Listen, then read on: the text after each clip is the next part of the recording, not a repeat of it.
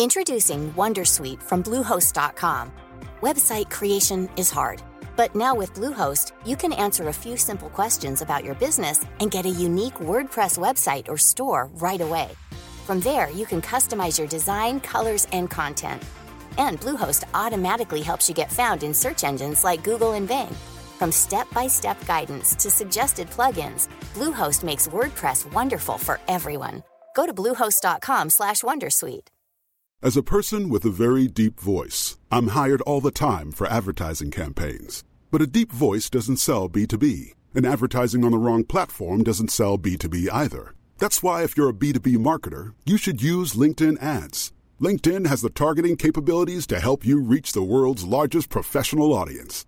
That's right, over 70 million decision makers all in one place. All the big wigs, then medium wigs, also small wigs who are on the path to becoming big wigs. Okay, that's enough about wigs. LinkedIn ads allows you to focus on getting your B2B message to the right people. So, does that mean you should use ads on LinkedIn instead of hiring me, the man with the deepest voice in the world? Yes. Yes, it does. Get started today and see why LinkedIn is the place to be to be. We'll even give you a $100 credit on your next campaign. Go to linkedin.com slash results to claim your credit. That's linkedin.com slash results. Terms and conditions apply. Hey, Dave. Yeah, Randy. Since we founded Bombas, we've always said our socks, underwear, and t-shirts are super soft. Any new ideas? Maybe sublimely soft. Or disgustingly cozy. Wait, what? I got it. Bombas. Absurdly comfortable essentials for yourself And for those facing homelessness. because one purchased equals one donated. Wow, did we just write an ad? Yes. Bombas. Big comfort for everyone. Go to bombas.com slash ACAST and use code ACAST for 20% off your first purchase. To make people feel that they're the reason that they're in debt because they're bad with money is gaslighting because it completely ignores the surrounding circumstances as to why someone might be in debt. Hello, and welcome to Run Your Money. Today on the show, we're talking about spooky things Dave Ramsey tells you to do with your money. I'm Veronica Grant, your host and personal finance consultant. Let's dive in. Hello, everyone, and welcome back to the show. I'm super excited to be here today. And if you're listening to this on or around the time that I release this episode, happy Halloween, hence the title of this episode. But if you're listening to this episode way down the line, it's totally fine. This episode applies really, I think, whenever you're listening. The thing is about a money podcast is that things are always changing. In the coming weeks, I'm doing some episodes on renting versus buying. And those episodes will probably only be relevant for a few months, maybe at most a year, but really it just depends on what the market does. So those kinds of episodes will have less relevance the further out we get from those publication dates. But an episode like this will be highly applicable, I think, to really whenever you are listening. I'm not going to get too much into the background of Dave Ramsey, but I will just say this. He is one of the most well known, I would probably say, household name for personal finance. The only person who I think rivals this would be Suze Orman. Dave Ramsey is like the financial version of a Fox correspondent or talk show radio host. And regardless of his problematic political views, regardless of the issues that happen inside his company, Dave Ramsey's financial advice is just bad. And that's really what I'm going to focus on in today's episode. That's not to belittle or minimize the other problems with Dave Ramsey. I'm just not really getting into that. Today, what I want to focus on is debunking some of his most common teachings that are just everywhere. Even if you've never bought a Dave Ramsey product or read one of his books or listened to his shows, there's a really good chance that you've been exposed to his advice because it's just that out there. It's one of those things where the advice is so far removed from Dave Ramsey himself that you don't even know that he was the originator of the idea. If you've ever taken a personal finance class through high school or community college or a church, there's a really good chance that his teaching is the basis of that curriculum. The amount of clients that I've had to de Ramseyify is staggering. And look, I strongly believe that there is more than one road to Rome. I think that there are many ways that you can create a money system and find prosperity in a way that works for you that may or may not work for me or someone else. And that's going to all be based on personal experience, personal history, also preferences, values, things like that. That's just something that I really strongly hold on to. That being said, I will very strongly stand up and speak when I think the advice is harmful, counterproductive, and especially if I think that it's gaslighting. In this episode, I'm going to take you through four of his most prolific pieces of advice that are just everywhere. And again, if you're following this, you might have heard it directly from Dave Ramsey himself, or it might, again, just be one of those things that you've picked up on by talking to other people about finances, money, etc. The first thing I want to talk about is Dave Ramsey's negative feeling towards debt. If you are in debt right now, or if you have been in debt before, I just want to say from the top that debt is not a moral issue. It doesn't make you right or wrong, good or bad. It, if you have been in debt or are in debt right now, it doesn't make you a sucker or dumb or ignorant or bad with money or whatever the things are that Dave Ramsey says. He uses a lot of shame when he talks about debt. And I think that is really horrible. But what really gets me is that a lot of people are in debt for a lot of different reasons. Sometimes, yes, debt can be very strategic, and a lot of very rich people will actually use debt to avoid taxes, to grow their wealth, to leverage their money so that they can build more wealth, etc.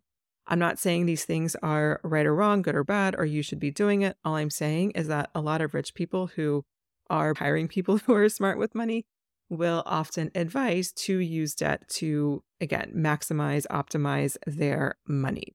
So just to put a blanket like statement that debt is wrong, debt is bad, debt is a moral issue is just unequivocally false. I'm fairly certain that any rich person you know probably has some sort of debt. And at the very least, they likely have a mortgage. But let's say that you're in debt and it's not necessarily a strategic move, but you are in debt because of overspending, poor financial habits, poor financial planning, or perhaps you're in debt because of an unavoidable situation. You have a low paying job, things are really expensive and or you found yourself in some sort of an emergency like losing a job, medical emergency, etc. To make people feel that they're the reason that they're in debt because they're bad with money or because they're dumb or they're eh, irresponsible or whatever. That to me is so gaslighting because it completely ignores the surrounding circumstances as to why someone might be in debt. And a lot of times, those circumstances are things far beyond control. I'm not going to go too much into a history lesson right now, but I will just say ever since Reaganomics, the whole trickle down theory, I think it's pretty well understood that trickle down economics did not work. And just so you know what trickle down economics is, it's basically giving tax breaks to corporations and to the very wealthy because then they will have more money to hire more and employ more people. And then, like, the money will then, quote unquote, trickle down. That's where the term trickle down economics comes from. This is a Reaganomics thing. A lot of people bought into it, and that's been the hallmark of our economy since the 1980s. And it just hasn't worked a lot of corporations and rich people can avoid a lot of taxes and or just have low tax rates in general because they don't necessarily take salaries. They have most of their money through capital gains which is a far lower tax rate.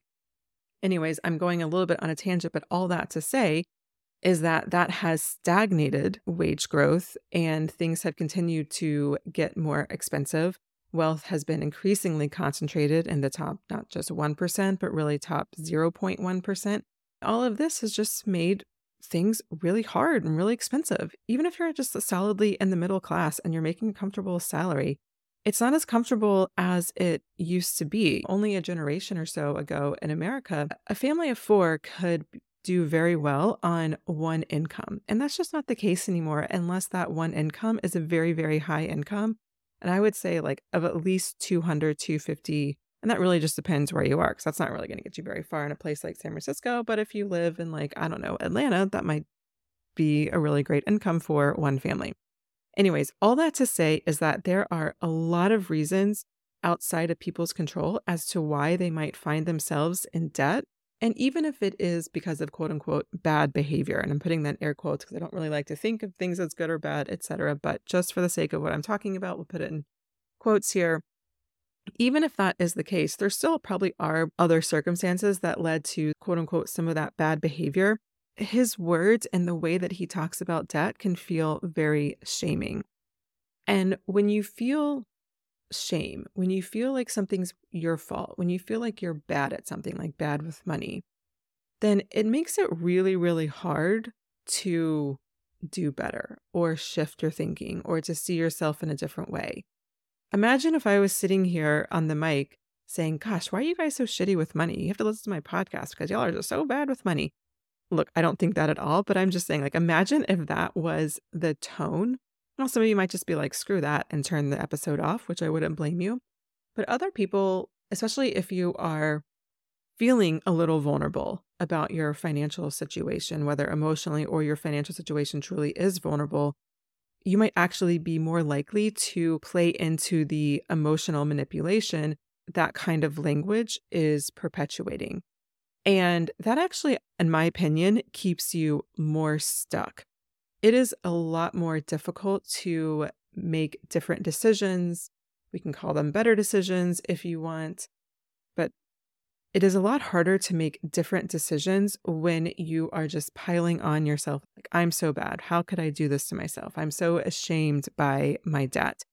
Again, even if it's all credit card debt, and even if it was all just mindless spending or reckless spending or whatever, that shame doesn't actually help you change anything this tone of shame around your debt and it being a moral issue, at best, it's just simply unhelpful.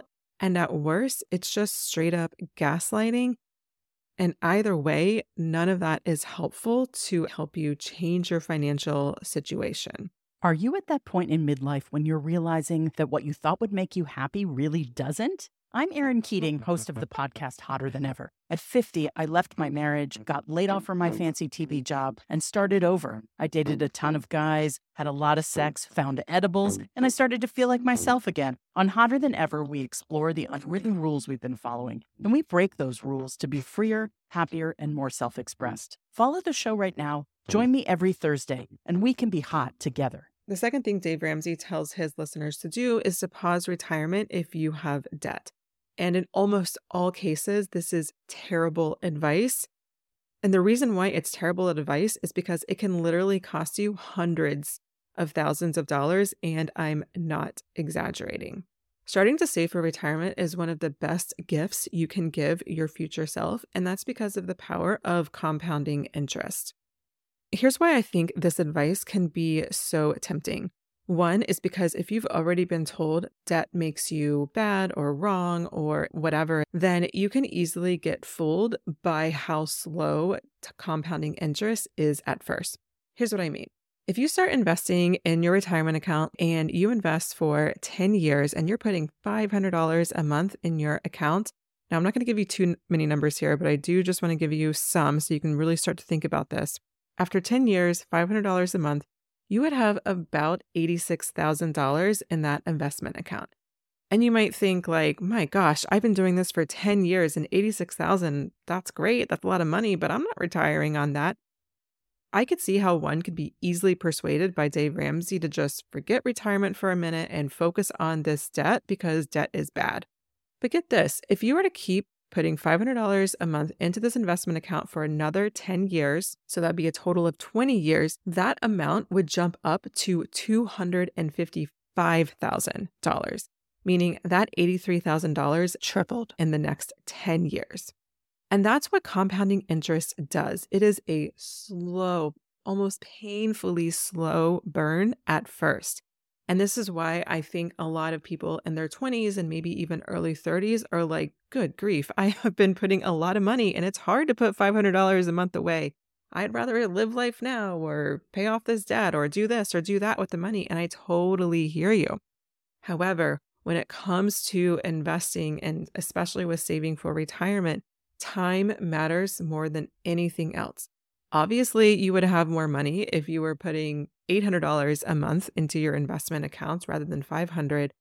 But the longer you invest, the less money per month you actually need to put away because compounding interest just starts to operate really, really, really, really fast. So after 10 years, to remind you, we have $86,000 after $500 a month. After 20 years, we have $255,000 in that investment account. And then after 30 years, you have $588,000 in your investment account. Meaning between year 20 and year 30, your money doubled again. And this is what compounding interest does. When the number is pretty small in your investment account, the number's still doubling, but when you're doubling from 15,000 to 30,000, it's like, woohoo, that's great, but not retiring off of that. But once your numbers start doubling from 150,000 to 300,000, 300,000 to 600,000, it builds so, so fast. Now, let's say you're like, well, let me just take off five years from saving for retirement so that I can pay off this mortgage or whatever other kind of debt you have. Just putting it off by five years, you would have just under $394,000 in that investment account. And again, to remind you, if you do the full 30 years, you would have 588,000. That's an almost $200,000 difference. Putting off retirement to pay down a debt is absolutely terrible advice. There's really only one exception to this rule, and that is if you have credit card debt or any other kind of debt with a very high interest rate that is over about that 7 to 10% range. The reason for that 7 to 10% is because if you are investing in index funds that track the S&P 500 and other indexes like that, you can expect to get about a 7 to 10% average rate of return. As a person with a very deep voice, I'm hired all the time for advertising campaigns. But a deep voice doesn't sell B2B and advertising on the wrong platform doesn't sell B2B either. That's why, if you're a B2B marketer, you should use LinkedIn ads. LinkedIn has the targeting capabilities to help you reach the world's largest professional audience. That's right, over 70 million decision makers all in one place. All the big wigs, then medium wigs, also small wigs who are on the path to becoming big wigs. Okay, that's enough about wigs. LinkedIn ads allows you to focus on getting your B2B message to the right people. So, does that mean you should use ads on LinkedIn instead of hiring me, the man with the deepest voice in the world? Yes. Yes, it does. Get started today and see why LinkedIn is the place to be to be. We'll even give you a $100 credit on your next campaign. Go to linkedin.com slash results to claim your credit. That's linkedin.com slash results. Terms and conditions apply. Tired of ads barging into your favorite news podcasts? Good news. Ad-free listening is available on Amazon Music for all the music plus top podcasts included with your Prime membership. Stay up to date on everything newsworthy by downloading the Amazon Music app for free or go to amazon.com slash news ad free. That's amazon.com slash news ad free to catch up on the latest episodes without the ads.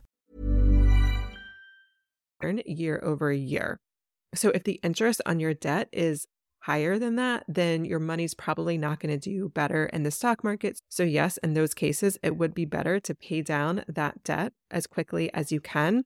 But if you have debt that is in that 7 to 10% range, is a little bit gray area, but certainly below that 7% range, it is costing you money to pay off that debt faster than you need to.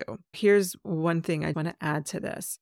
If you have a 401k through work and there's a company match, then I would actually prioritize that over paying off a credit card. And that's because a match is free money.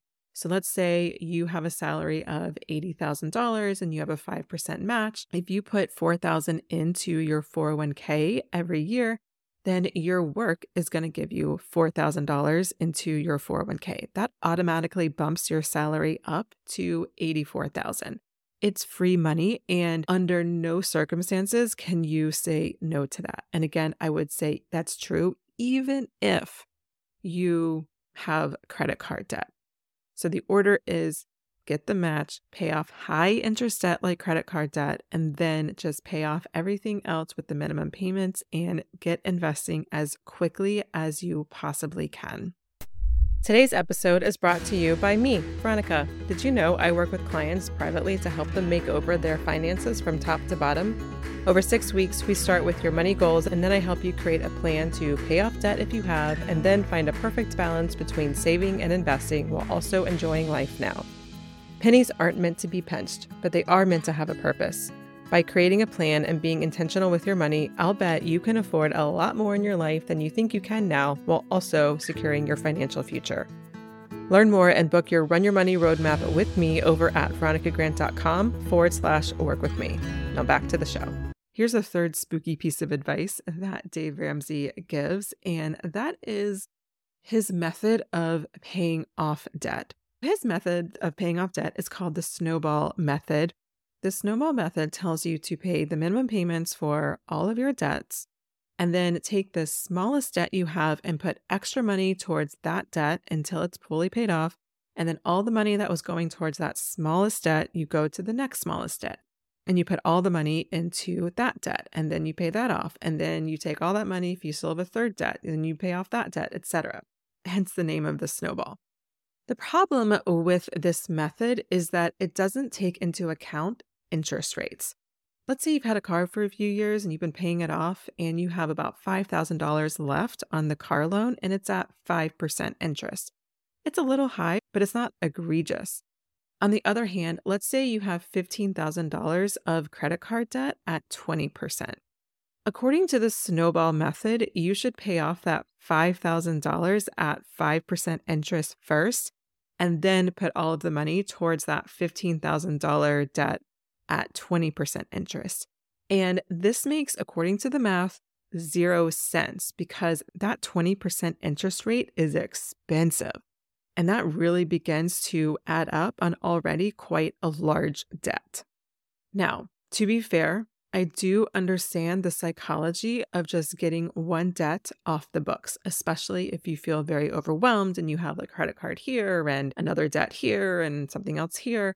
I understand how it can just be helpful to be like, you know what, this is low interest, but it's only $500 and I just want to get off the books. I understand the psychology. And if you know that will give you the motivation to be excited to take control of your money and your finances, etc., then by all means. I just think it's important for you to know that it's not necessarily the cheapest way to pay off debt. The cheapest way is called the avalanche method. And the way that works is that you just pay your debts off in the order of interest rate, starting with the highest first, working to the lowest. So this will almost always be prioritizing credit card debt. Credit card interest rates tend to be at least 20%, sometimes far more. Sometimes you can get lucky and they're less than that but most of the time, this will be a debt that you want to get off the books as quickly as possible, regardless of the overall debt size, because the interest is just so high. So you pay that debt off first, and then you move to the next highest interest rate, the next highest interest rate, and so on until you've paid off the debts. I just want to add here, and I will probably do another episode about this. If you have a mortgage from before the past couple of years or so, you probably have a really low interest rate your interest rate is probably less than 5%. And in some cases, especially if you have good credit, it might be lower than 3%. If that's you, I wouldn't even put extra money towards it. It makes zero sense because you can do far, far better in the stock market. I'm not going to do the numbers now because I've already been a little number heavy and I'm trying not to do that too much in the episodes. But I just want you to think about how you can make the most of your money. And you can put your money towards paying off something that is costing you 2%, or you can put your money into something that is earning you 7 to 10%. The math is just very, very simple. So, in almost all cases, I don't understand wanting to pay your mortgage off as quickly as possible, especially going back to point two, if it means that you are going to put off retirement, because again, time is more important than anything. All right, we are getting to the fourth spooky piece of advice from Dave Ramsey, and that is his aversion towards credit cards. Now, I understand where this comes from. Not that I agree with it, but I understand he is totally spooked out by all kinds of debt. So I can understand why he's like, credit cards, bad. Look, credit card debt is not ideal. it's not a great place to be in. And I understand some people wind up in credit card debt for reasons far beyond their control, as I talked about earlier on in the episode. So I'm not trying to shame you or telling you that you're wrong or dumb or bad or whatever. It's just generally not an ideal place to be because, again, the interest rates are so incredibly high and it just really can eat into your money and take you away from saving for retirement, living your life now, possibly paying other debts, getting a house, things like that. So it's really not an ideal place to be, but it's a little bit like not throwing the baby out with the bathwater because credit cards are actually a really important tool to optimizing your finances. So here's just a few things that credit cards do. One is that they offer more protections than debit cards and certainly more protections than cash. If you lose your cash, you're just out of luck. If you lose your credit card and worst case, someone takes your credit card and starts using it, your bank will shut your credit card down, they will refund you the money, and you won't be responsible. Now, banks are getting on board with their debit card use and are starting to offer some of these protections, but usually it's a slower process. The money literally does come out of your account, which is very scary. And not all debit cards are created equal. So you won't necessarily get the money back the way you would definitely get the money back for credit card fraud. The other thing about credit cards is that you just get points and miles, and that's fun. If it's money that you're already going to spend, like gas, groceries, etc., why not get a little bit of cash back or get some miles and take a free vacation? Also, credit cards offer tons of perks, and these vary widely based on the credit card that you use. You can get free access to lounges in airports across the world, you can get insurance when you rent cars. You can even get warranties when you buy electronics. And none of these things are things that you have to pay for other than the annual fee. On Friday's episode, I'm going to talk about how to shop for a credit card. So if you're like, dang, I want some of these perks, make sure you listen to that episode coming out Friday.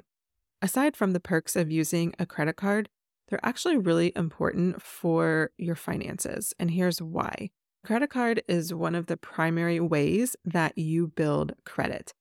And actually, next week on the show, I have TikTok star Mortgage Mandy coming, and she is going to talk all about how to buy a house and the whole home loan process. And she talks a lot about on her TikTok page how important credit card use and just having a credit score is to getting the lowest possible interest rate on your mortgage. And when we're talking about a mortgage, just a one point difference on your interest rate can be the difference of tens of thousands of dollars. Here's how I use my credit card to one, build my credit, and then also optimize my finances. I put everything I possibly can on my credit card. I pay our mortgage. I can't put that. I was paying a car loan. I paid it off. Can't put that on my credit card. And previously, I had a student loan. Couldn't put that on my credit card. But just about everything else I put on my credit card. And in fact, if I was going to dinner with friends and we were all going to put it on one credit card, I would always want to put it on my card and then have people pay me back so I could get the free points and cash back. Anyways, I would put everything on my credit card that was within my budget. Then at the end of the month, I would get that bill. And the end of the following month is when I would pay that bill for that previous month's worth of charges. Now, I was budgeting my money, so I knew exactly how much I had to spend in the various categories of my life. So I wasn't acquiring debt or paying for things that I couldn't afford.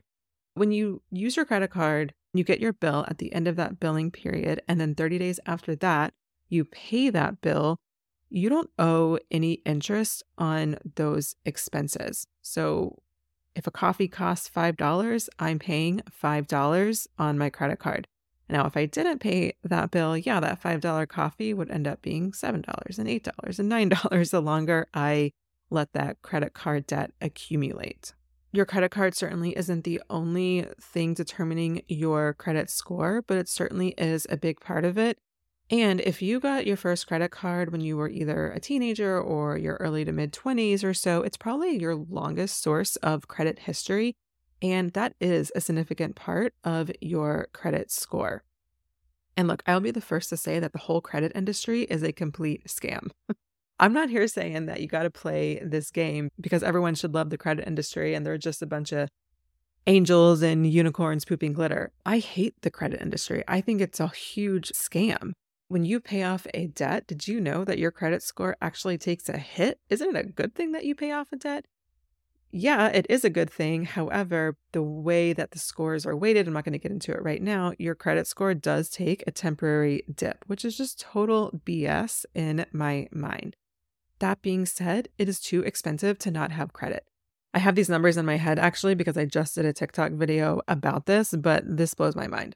So if you get a mortgage right now, and unfortunately, mortgage rates are pretty high, but let's say you take out a $300,000 mortgage at 7.7%, which unfortunately is kind of average right now, you are going to end up paying about $2,600 a month on that mortgage for 30 years. Now, let's say you don't have credit or your credit's not great or whatever, and your loan officer gives you one point higher on your mortgage interest rate at 8.8%. Just that one point, you're going to pay $200 more per month on your mortgage. And you might think, eh, $200, whatever, it sucks, but it's not the end of the world. Well, after 30 years of paying $200 more, that ends up being $72,000. And if you had invested that in an index fund, getting you a 7% rate of return, that would actually be $252,000 in your investment account.